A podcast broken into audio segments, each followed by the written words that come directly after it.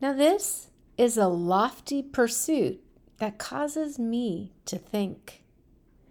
Hmm, be imitators of God, Paul said. How can I possibly imitate God? In order to imitate something, you usually have to see it, maybe touch it or feel it, right? Let your mind go for just a minute. If you are on a television game show and the host said, Jen, for $1 million, imitate God so that your team can guess the person you are imitating. What would you do? How would you imitate God?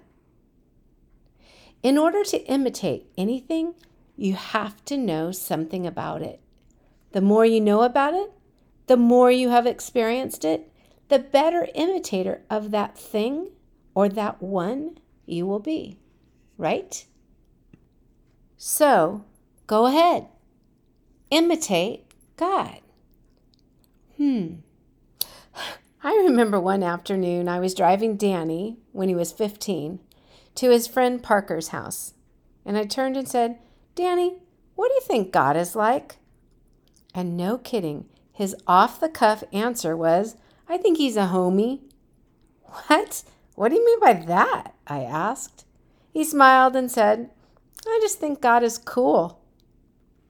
And I thought, wow, how great is that? Mind you, this boy has been raised in the church and could have spouted any number of spiritual platitudes, but he did not. How about you? What do you think God is like? And how would you imitate him? Okay, I can't contain myself any longer. I'm bursting at the seams to share something with you that I read. I read it, then I reread it, then I read it again. And it fits amazingly well right here at the start of Ephesians chapter 5. It is about God and what He is like. It's from the late Dallas Willard in his book called Divine Conspiracy. Quote, We should, to begin with, think that God leads a very interesting life and that he is full of joy. Undoubtedly, he is the most joyous being in the universe. While I was teaching in South Africa some time ago, a young man named Matthew Dickinson took me out to see the beaches near his home in Port Elizabeth. I was totally unprepared for the experience. I had seen beaches, or so I thought. But when we came over the rise where the sea and land opened up to us, I stood in stunned silence and then slowly walked toward the waves. Words cannot capture the view that confronted me. I saw space and light and texture and color and power that seemed hardly of this earth.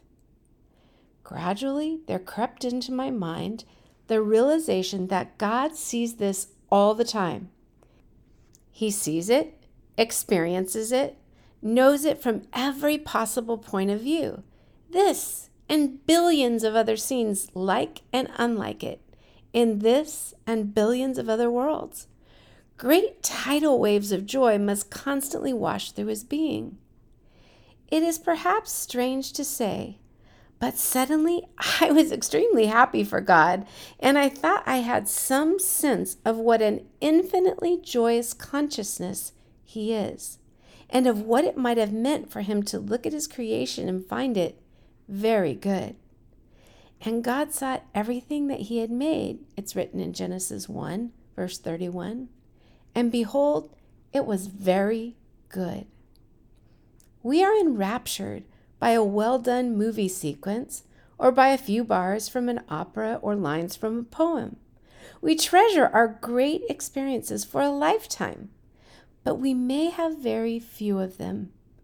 But He is simply one great, inexhaustible, and eternal experience of all that is good and true and beautiful and right.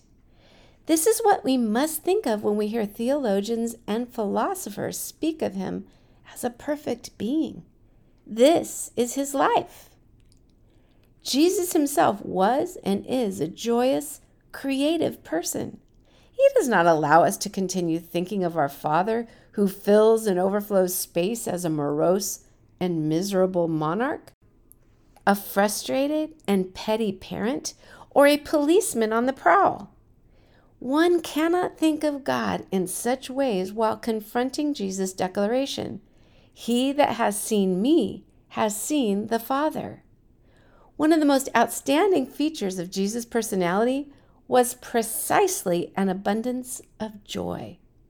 People loved being around Jesus. So Paul said, Be imitators of God. From this take of Dallas Willard's while he was in South Africa, we can intentionally look and think bigger of God and about God, about His creation, and about His plans. We zoom out, not just focusing on every little thing in the dailiness of our lives, but instead the great landscape of a magnificent God. Indeed, we must think rightly about the God we serve and take joy in Him because He is our joy. And besides, knowing God allows us, us to choose joy as well. And this, this I know God is good.